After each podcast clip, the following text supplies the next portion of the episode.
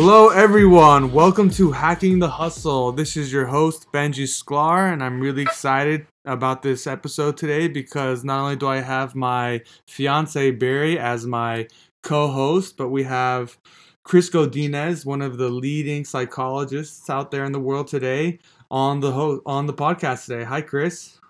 Hello, and uh, just a correction: I am a licensed professional counselor. I am not a psychologist. Thank you very much. I appreciate that. Well, you're you're not only a licensed professional counselor, but you're a speaker and author, uh, YouTube sensation, and we are really excited to have you on the podcast today. So before we even, Thank you for having me. of course, so before we even jump into your uh, what you're working on today, and we'd love to hear your story, like where where you come from, where are you located right now, and what are you working on these days? Well, I am out of Phoenix, Arizona, and um, where did I come from? Well, I grew up in a very dysfunctional family. My dad was an opiate addict and an alcoholic. He was incredibly abusive. And growing up, I realized this is not normal. So I started doing self exploration, going to therapy, working on myself, all of that sort of good stuff. And Mhm. in 2001, I moved from uh, Oregon, where I was living, where I was starting to investigate becoming a counselor, to Arizona. And I went through the University of Phoenix and I got my uh, community counseling master's degree. And then I did my two year uh, internship, you know, when you're working on your hours, supervised hours, with the Lodestar Day Resource Center, working with the homeless and addicted population. And then as soon as I got my my professional license, going from my LAC, licensed associate counselor, to my LPC, I opened up my own private practice called AHA Counseling. I very quickly realized that there are a lot of abusers out there and that there is not enough information on how to heal from abuse, how to get out of an abusive relationship. And so I started focusing my practice on domestic violence and started writing a book. I started off with um, What's Wrong with Your Dad, which is about my childhood growing up, you know, and what I did to save myself. And then I wrote, You can lead a horse to water, but you can't make him cha cha. Why some people stay in abuse and others don't. Because some people do stay in an abusive relationship their entire life, and other people are like, Nope, having none of it. Peace out.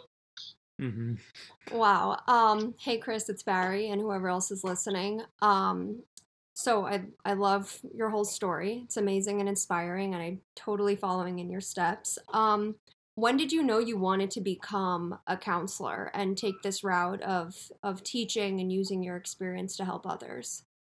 Well, so originally I thought I wanted to be an actress because I enjoyed pretending. I enjoyed escaping into a role and becoming somebody else. Totally. And so I moved down to Los Angeles in 1989 and I started working down there as an actor.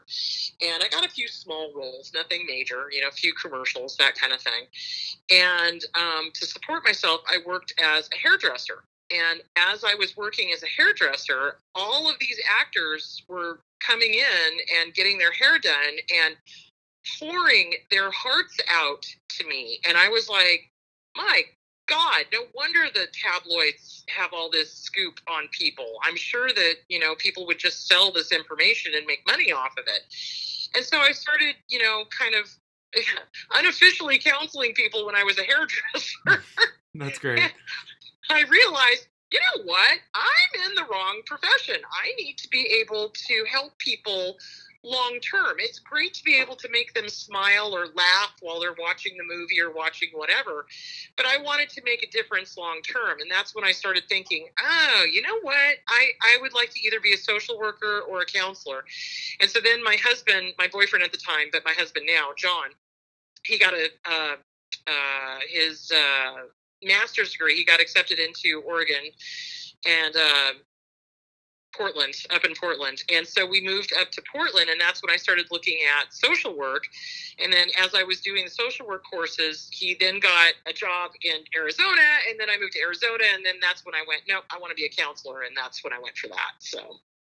Wow. Um, love that. So inspiring. Um, so I, I don't know if you know, but I'm also I've studied psychology. I got my master's in clinical art therapy and mental health counseling. So, yeah, I'm in the process of uh, getting my hours right now so I could get a license. And my dream is to have my own private practice. Um, do it. yeah. Absolutely do it. Absolutely. I love being in private practice. I can go to work in my sweatpants. Mhm. And it's so funny because it's like people will come in and they'll be like, You're wearing sweatpants? And I'm like, Dude, I'm the boss. Yes, So I love that. I can do whatever I want. How did So, you yeah. how did you go about opening your private practice? What obstacles came up and how did you work through this?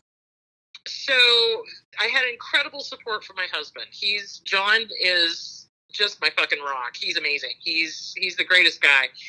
And um, the biggest obstacle was building the the practice. So it's like when you first open up, it's like you know nobody knows you. They're not going to be getting you. You don't have word of mouth. You don't have anything like that.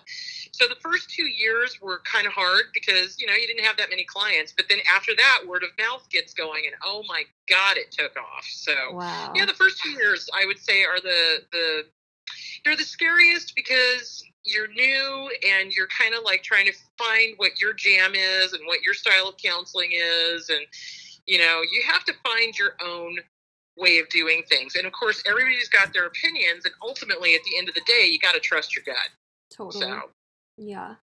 Love that, love that. Um do you have other clinicians working for you at your practice or is it just you?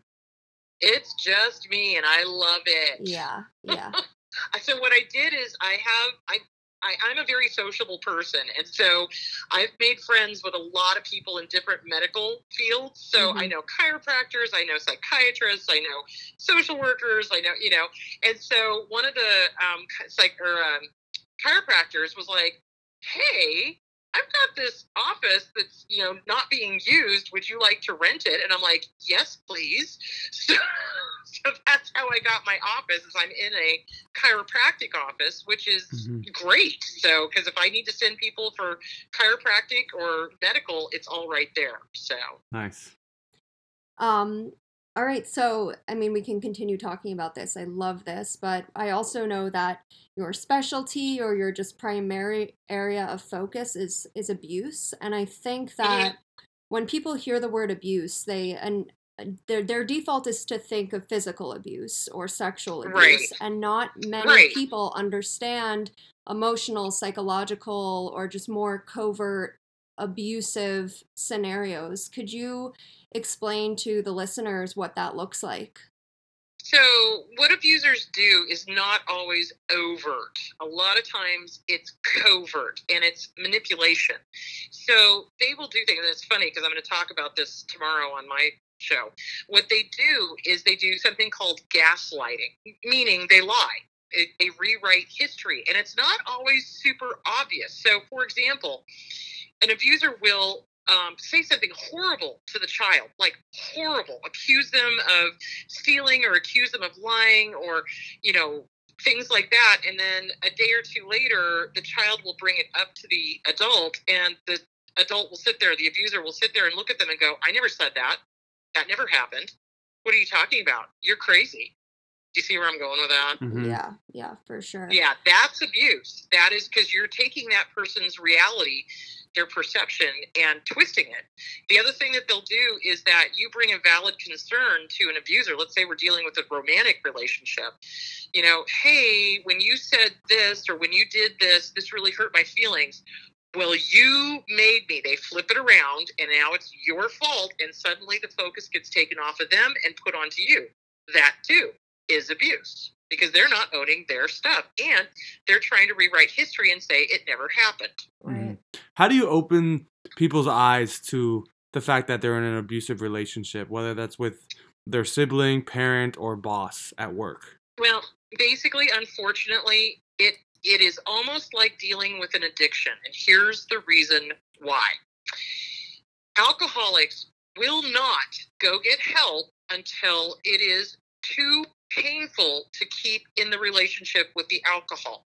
People in an abusive relationship will not go get help until it is too painful to stay in the relationship with the abuser. If you try to help them before they're ready, they're going to resist like nobody's business. Why?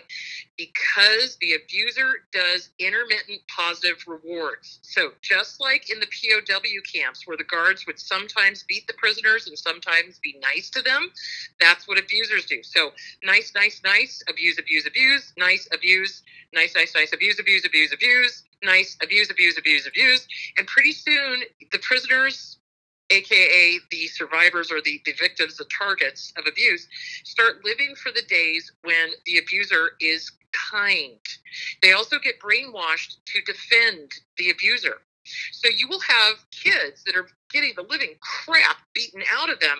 And when CPS comes to take them away, or DCS as it's called now, comes to take them away, they will literally be like, no, no, no, no, no, no, it was my fault. No, it's it, it, it's not them, it's me, because they've been brainwashed to believe that. Mm-hmm. So that's why it's incredibly hard to convince somebody that they are, in fact, in an abusive relationship.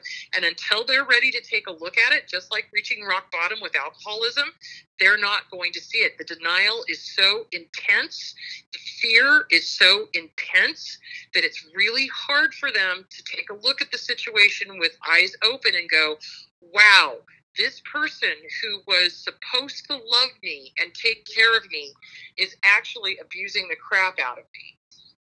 Wow, yeah. Um, and I think that's what makes it so difficult for people to get out is how much of a roller coaster it is because abuse oh, isn't yeah. abuse isn't always like this consistent intense yep. like bad like sometimes yep. something common that i hear is yeah but the good times are so good they're so nice they love me so much and this like love bombing or this rewarding yeah. that you're talking about will sometimes keep people stuck or confused or maybe feel guilty when they are trying to leave because they're oh, like oh, yeah this person like just did something fucked up i'm out. And then the person's like oh no i love you. Look at this look at that how much i love you. What advice would right. you have for somebody who's stuck in this limbo and kind of holding on and super attached or still like under the spell of the love bombing well, the love you got to start looking at the patterns, and this is when most people start waking up. Is when I ask them, "Let's do a history of your relationship. Let's look at the patterns. Let's look at what happens." And when I start describing the abuse analog clock, so 12 o'clock, you meet the person. Love bomb, love bomb, love bomb. Everything's fantastic. It's over the top. It's it's amazing. There's roses and sunshine and unicorn farts and everything else, right? Then mm-hmm. three o'clock, things start changing. Now the abuser has you in their grip. You are in the thrall. You think this is your soulmate. You think this is fantastic because they told you that.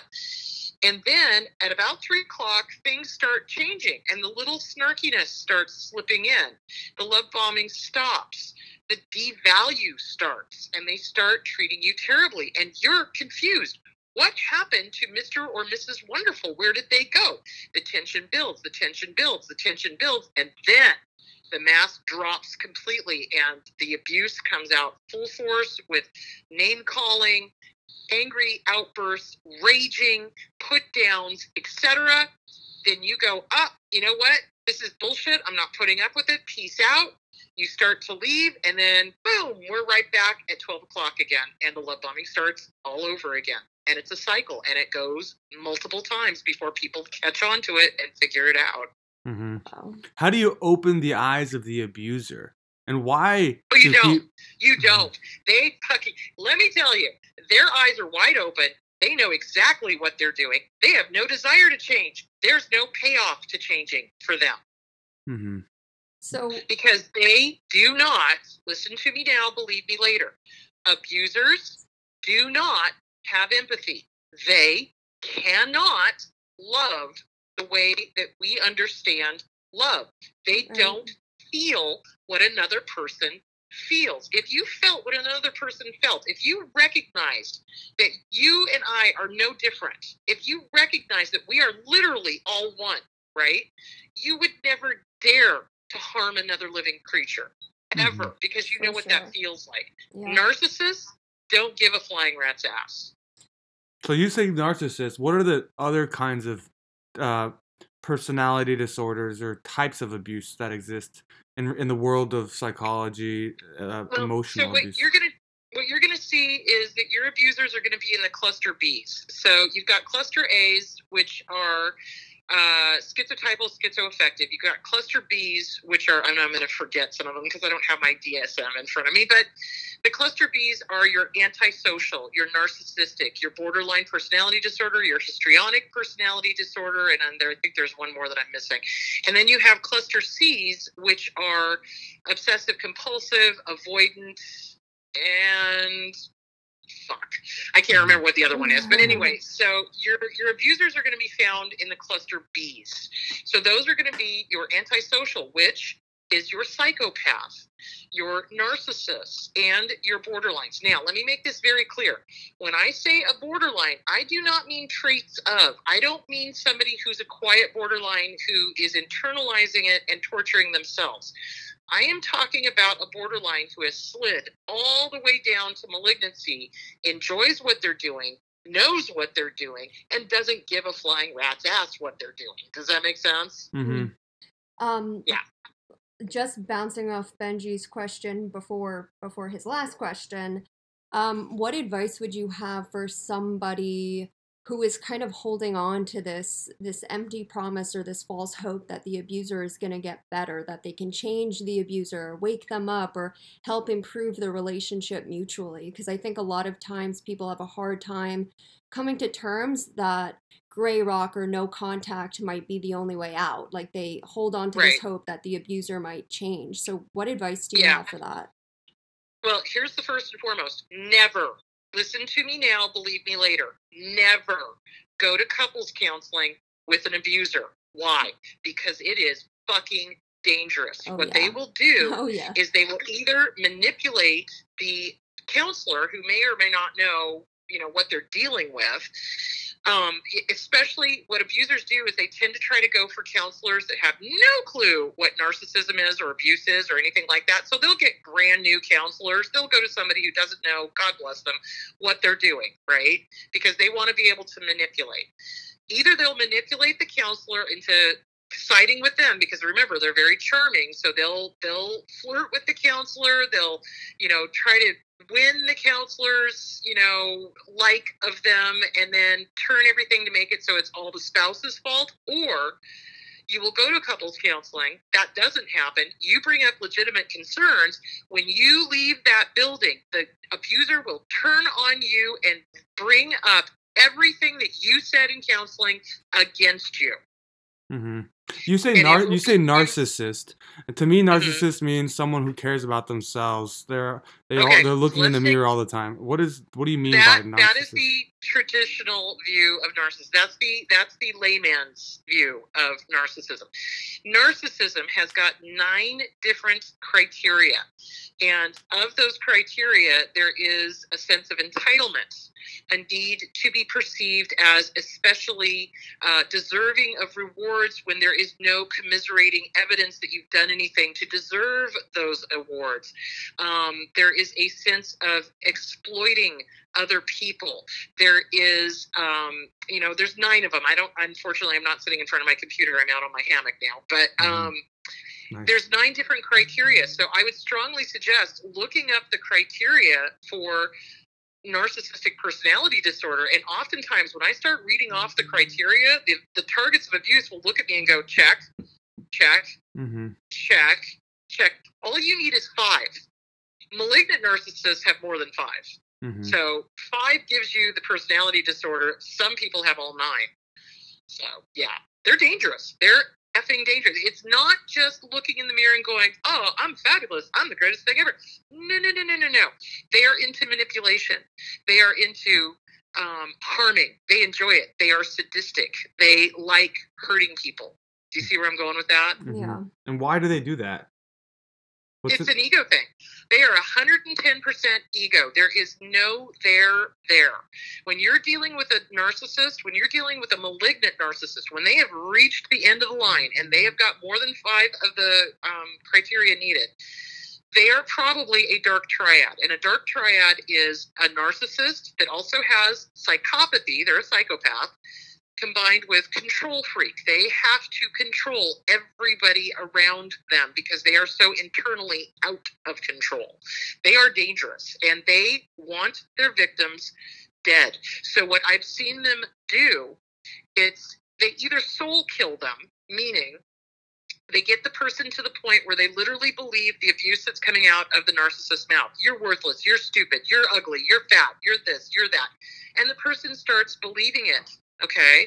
Mm-hmm. And starts making the word world smaller and smaller and smaller. And eventually they disappear. And all that matters is the narcissist, okay? Mm-hmm. That's soul killing. The other thing I've seen them do is that they will intentionally drive their spouse to suicide. They will be so horrible to them that the spouse is like on the verge of a nervous breakdown and they just go boop and push them over the edge. And then when they kill themselves, they get to play the victim. Oh, I'm a widow or I'm a widower. Poor me. But then inside, they're sitting there gleefully rubbing their hands together, going, Look at how powerful I am. I made them kill themselves. They killed themselves over me. Wow. Ha ha. The other thing I've seen them do is that if the spouse has got some sort of medical condition, let's say, for example, diabetes, they will shove candies mm-hmm. and alcohol and everything carbs at them in an effort to kill them. That's ultimately what they want. They are dangerous. Wow. Um, and this is so intense and so sad for people who are living in relationships like this. I just can't even imagine. Um, but to just mm-hmm.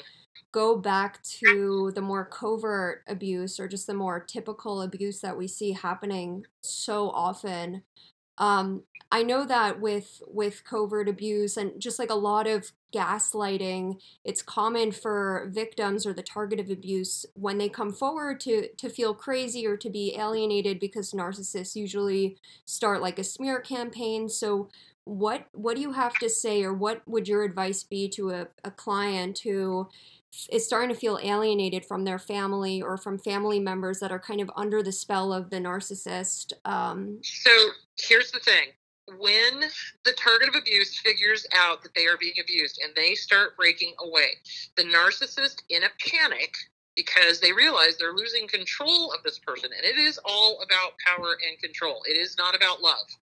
And that's where a lot of the younger kids get confused because they're like, oh, but he or she is jealous. That means he loves me. No, that jealousy is a power and control issue. That is not a love issue. That mm-hmm. is I want to control you issue. Right. So when the smear campaign starts, there are things called flying monkeys. Mm-hmm. Flying monkeys are family members, co-workers, uh, friends, etc., that side with the abuser. Now, there are two types of flying monkeys. They are either just ignorant, they do not understand how abusers work, and so they're easily gullible, they're easily swayed, okay? Or you're dealing with a bunch of minor narcissists yourself that are enjoying being associated with a major narcissist. Right. Does that make sense? Yeah. Yeah. So you are going to probably change your entire family in, in, in that you will leave them. If they are flying monkeys, get out, save yourself. You are under no obligation to stay in an abusive situation. And family is not always blood. Mm-hmm. So you hang out, you find your own tribe. And if you are around people that are siding with your abuser, punt them to the curb. They have no business being in your new healthy life. Right. And what if they're not even like purposely siding with the abuser? Because as you said, like sometimes these covert narcissists can present as really charming and really innocent and oh i'm the victim and just a lot of concern for their target. And people mm-hmm. around them like fall for that. Like what are you talking about? Like mom or dad loves you. They, they say all the time how much they love you. They just want to spend time with you. How would someone navigate that so what you do is you educate them if you can, and you just go, look, here's what I went through. Read this book, The Object of My Affection is in My Reflection, Coping with a Narcissist by Rokelle Lerner. Read this book. You can lead a horse to water, but you can't make him cha-cha by Kris Godinez. Read this book. Do you see where I'm going? It's yeah. like, and if if after you have educated them and they see it, right? Mm-hmm. Or they're in denial about it, that's when you go, okay, lovely knowing you. Have a nice life. Block, delete. Do you see where I'm going? Mm-hmm. You So- educate them, and then if they are still siding with the abuser, you punt them to the curb. The other thing that I hear a lot of people do, especially when you're dealing with a uh, a family situation where the parents are the abusers, Right. so a lot of people get the Judeo-Christian. Oh, honor they mother and father. Okay, people. The next line is parents. Do not bring your children to anger. Hello, boom, mic drop. It's a two-way street, Right. even in the Bible. Right. Um, so as you're bringing up like the theme of adult of, of parents being the narcissist abusers, what have Mm-hmm. you seen in your experience in your practice? Um, sorry, our puppy is going crazy right now. Oh, hello, puppy. of course, he I wants to play during the podcast. Um, What kind of puppy do you have? he's a Peagle, a mix between a Beagle and Pekingese. Oh my god, how cute! Yeah, he's like seven months old, so he's all over Oh. the place. Um, Sorry, I love dogs. So anyway, what was your question? Sorry, in your experience, um, what are some of the uh, consequence? Not, I wouldn't say consequences, but what are some typical traits or things you see in adult children of narcissists, like as some of the consequences in romantic relationships or even in in work? Like, what happens to them if they have this unhealed So- trauma? If they have an unhealed trauma, what ends up happening is their inner child is actually running the show. Mhm. And that is no bueno. You don't want five year old you who's desperately trying to seek, you know, abusive mom or dad's approval picking your romantic partners. Because what we tend to do is little five year old us, or however old we were, looks outside, you know, here's the original wound over here where mom and dad were, right? And so Mhm. we're, we're wounded. And then we look outside and we go, ooh, subconsciously, this person reminds I me wanna get a little more dad. personal, I babe. know if I can make them love me, I prove mom or dad wrong. But instead, what you get is half of a shit sandwich, half of a shit sandwich, total shit sandwich. And then you end up replaying the abuse from childhood with a romantic partner. And that's the danger. The other thing that we do too is that if we do not heal this wound, we will seek out subconsciously situations where that abuse is happening over and over. So, romantically or in the workplace Totally. we will go find work situations where the boss is either a covert or an overt narcissist or an abuser or coworkers are and then we keep replaying wash rinse repeat you know For sure. I've also seen like or just in in whatever research I've done and in experience, um, which is nothing compared to yours, by the way. I'm still like very young and learning all of this.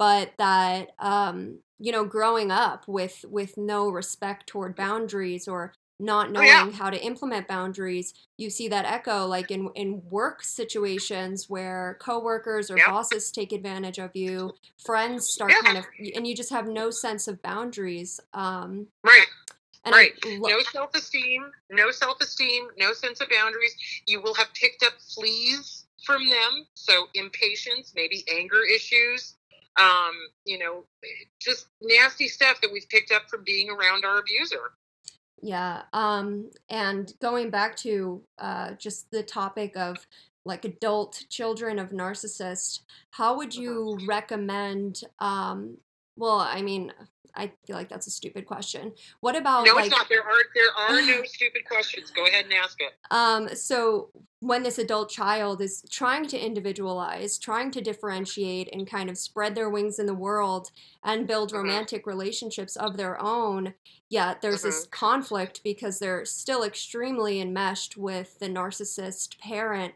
How would you mm-hmm. recommend that child? be- And I imagine too that when this adult child begins dating or building a relationship with another, the narc starts squeezing tighter, digging their heels in, and just kind of ramping up the abuse to rein that child back in. So, Oh yeah, absolutely. Yeah. So it's going to be a a really difficult transition period when an adult child of an abuser starts breaking free. The abuser gets very angry and starts calling in the flying monkeys and starts doing the guilt tripping and starts doing the you know the letter writing and the emailing and the texting and the calling and the you know trying again to maintain control the best thing a kid can do is to start working on self esteem. And there are some really good self esteem workbooks out there. I like the Self Esteem Workbook by Glenn Schiraldi. The other one I like is You Are a Badass by Jen Sincero. I, I believe love there's that a book, book. and a workbook. Yeah. So those are the ways to start strengthening what you are doing. So the biggest thing that a narcissist does or an abuser does is that they make us question always. Well, you're not doing the right thing. How do you know you're doing the right thing? You're not doing. You're. da- da- da.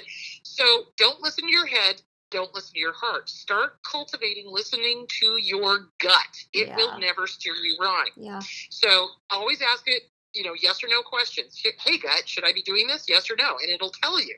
And you start by trusting your gut because, okay, so when we're with an abusive family, they do not want us using our intuition because our gut is screaming at us. When I was a kid, I used to throw up almost every Oh, day. that's Why? horrible. Because my gut was telling me this was a toxic situation. But I kept getting told, no, no, no, you don't see the pink elephant in the corner of the living room taking a shit. So then I shut down my intuition, right? Yeah. And then as a young adult, I dated men who reminded me of my dad. Yay! Not a good thing. hmm So, as I started working on self esteem, going to therapy, working on self esteem, working on boundaries, working on codependency, because we learn to be very codependent because we have to take care of the narcissist. That's their demand. Take care of me, take care of me, take care of me. You know, feed my ego, feed my ego. So, as we start working on ourselves and differentiating, it is hugely important to get with a good trauma therapist, work on the self esteem workbooks, whether it's You Are a Badass or the self esteem workbook. Get the codependency books, uh, Codependent No More and Beyond Codependent No More by Melody Beattie and The Disease to Please by Harriet Braiker. And start trusting your gut. And how do we do that? Well, we start with things that we already know. So for me, I can't stand peanut butter, right? But I love Reese's peanut butter cups. Go figure. So when I ask my gut, okay, okay, gut, do I yes or no? Do I like peanut butter? It's almost like a visceral reaction. It's like, ugh, no, I don't like peanut butter. Right. Okay, gut, do I like Reese's peanut butter cups? Ooh, yes, yes, I do. So that's how you start differentiating what your gut is and what your heart and your head are. Your heart and your head tell stories. So the heart and the head would be like, well, you kind of sort of like peanut butter, but not really, and blah blah blah blah. Do you see where I'm going with that? Yeah. When when you talked about codependency, to me, I don't really Mhm. know what that means. I'm dependent on someone, like I'm dependent on Barry, but I don't feel like that's what you're really referring to. So No, no. So codependency is when somebody was groomed. So grooming. So think of a predator grooming a child, not sexually in this case, but uh, it could be sexual. But with abusers, they groom the child to be attuned to the narcissist's every need, every mood, every vocal inflection, every everything that they you know to anticipate what the narcissist will need. So we learn very quickly that if we please the abuser, that we get good strokes for it. We get praise, we get whatever. We then start associating that with self esteem. Well, as long as they love me, I'm okay. As long as they are happy, I'm okay. As long as they're okay, I'm okay. And that is other esteem. That is not self esteem. Self esteem is just that tiny little voice in your head that goes, Hey, I love you. Good job. Keep going. Oops, you fucked up. Okay, make amends. Okay, good, you did. Okay, forgive yourself. Okay, move on. That's self esteem. It does not depend on another person, it depends on you.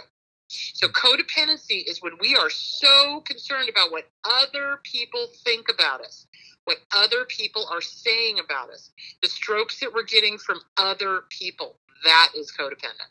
got it. Yeah, and you know, I I also imagine that codependency is usually a strong trait of those who are targets of abuse because of the grooming and the manipulation that has happened and makes it so much harder for targets to leave because they are still so like this belief that you know i'm dependent on this person being happy. It's my job to make this person happy is so deeply embedded so and it's really hard with the covert narcissists, especially because the covert narcissists are the ones that usually play the victim and usually do the hypochondriac thing. oh yeah Um, the o- the overt narcissists are the ones who, you know, are just blatantly. It's about you know they literally walk into a room and say it's all about me. Like literally, I have heard them say that, and I'm just like, oh crap. So you Yeah. know. So the, the covert ones are a little harder to deal with because they play the victim and they play the, oh, I need you because I'm sick and you can't leave me. How dare you go live your own life and go have fun? Why didn't I get to have fun? Blah, blah, blah. You know, they're just horrible that way. Yeah, yeah. So this all is so complex and so difficult, and I'm so glad that you're just kind of taking a role of educating the public. I mean, for people that don't know, which I don't think anyone knows, that I've been a fan of yours for so long and you've been so helpful for me. I've been watching your videos obsessively for the past few years since I found you. Um, oh. Yeah, and I know that, you know, with all of this, because we've been talking about what these traits look like, what the experience looks like. Um, so maybe we could start moving into boundaries, like what it looks yes. like to start breaking these patterns and to start becoming individual. And I'm wondering from your perspective, why are boundaries so fucking hard to implement? Oh, because it's we got punished if we had boundaries. Mm-hmm. If we locked the door, if we said no, holy shitballs, all hell would break loose. And I do mean all hell. So, for example, my dad was sexually abusive towards me. And if I locked the bathroom door, he would stand there at the door and scream and pound on it wow. like I had just denied him air. Wow. Seriously. And then, of course, I never heard the end of it. This was getting towards the end when I finally moved out. But yeah, they're crazy. They're, they will punish you for even enforcing you know, physical boundaries. So, God forbid you should tell them no. No, right. I'm not going to go to church. That was one thing that he used to do to me. Is like, you are going to go to church with me, or you're going to go to hell. And I looked at him one day and I said, well, then I guess I'll save you a seat up front where it's warm. I love that. Yeah, my, my mouth got me into a lot of trouble. I love your mouth, Kris. I love it. so, I mean, if you tell a narcissist or an abuser no, they view that as narcissistic injury. Right. And their little egos, and when I say little, I really mean the size of North America, cannot handle that. And that must be put down and punished immediately. And that's what they do. And that's why it's so hard for us to say no. Now, what the covert abusers do is they do the guilt trips. Mm. No, no, it's all right. No, no, that's fine. Go ahead and go out. No, you guys just go have a good. I'll just stay here. Just forget about me. Myself. Yeah, it's just pathetic. So they do the guilt trip. So any relationship that doesn't like you having boundaries, that does not respect the word no, or that has fear, obligation, or guilt fog is an unhealthy toxic relationship. And that's why it's so hard for us to start building boundaries. So boundaries go back to self-esteem. Everything basically boils back down to self-esteem. Yeah. people with good self-esteem have got good boundaries. We understand that we cannot be all things to all people and that we do have to say no. And if somebody else gets disappointed well i'm terribly sorry you are disappointed and i still need to take care of myself. Thanks. Bye yeah. Where I'm going? Yeah. yeah. So, on the topic of guilting, because I think that could be such a difficult thing for people in the act of setting boundaries, you know, when the narcissist will start guilting them, like, how could you say this to me? Like, I'm, I've been so good to you, blah, blah, blah. Like, there's guilting happening in the moment. And I know there's right. a lot of people who are going no contact or gray rock, which is rock. for less, yeah. for people who don't know, just like less minimizing the contact. How do you deal with the guilt there? Like, oh, but this is my parent. They're going to die one day. Like, how can I not talk to them? All these good memories. How does one navigate this guilt? So you've got to realize that healthy relationships do not have guilt.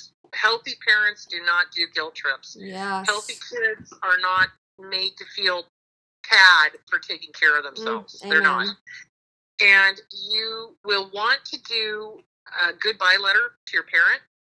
And in this goodbye letter, you're going to do the good, what was good about them. But here's the thing we have a really bad tendency to get stuck in the good because think of all the social things that say, "Oh, don't speak ill of your parents," or "Don't speak ill of the dead," or "Don't," you know, da da da da da. Look, I'm giving you permission to do whatever you need to do. okay? So you do the good, but then you move on to the bad. The ugly, the horrific. And at the very, very end of your letter, your goodbye letter, you write your own Declaration of Independence. Dear mom, Mm. dear dad, I'm a, you know, 30 year old female or male or whatever. And guess what? It's okay for me to have a life. So you don't get to live in my head rent free anymore. Fuck the fuckity fuck fuck out of fucking fuck you. And then whatever else you need to say, then trot it out to the barbecue. Do not fucking send it. Trot it out to the barbecue. read it out loud once. And then burn it. Yeah, I can't tell you the number of people who are like, I'm gonna send it. And I'm like, no, you're not. Oh my gosh, yes. Yeah. Because all that does, listen to me now, believe me later. Narcissists don't care whether the attention is positive or negative as long as they are being paid attention to. So if you send that letter, you are just giving them more drama fuel for their fire. Oh man, Don't. yeah. Do it. They love the drama, any kind of Oh, drama.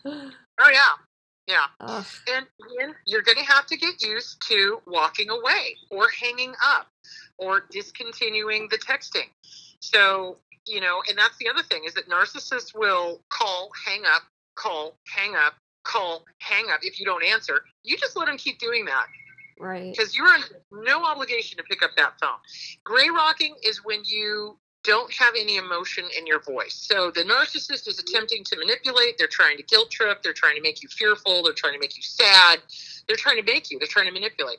And you just go, uh huh, uh huh, uh huh, uh huh. I'm sorry, you feel that way.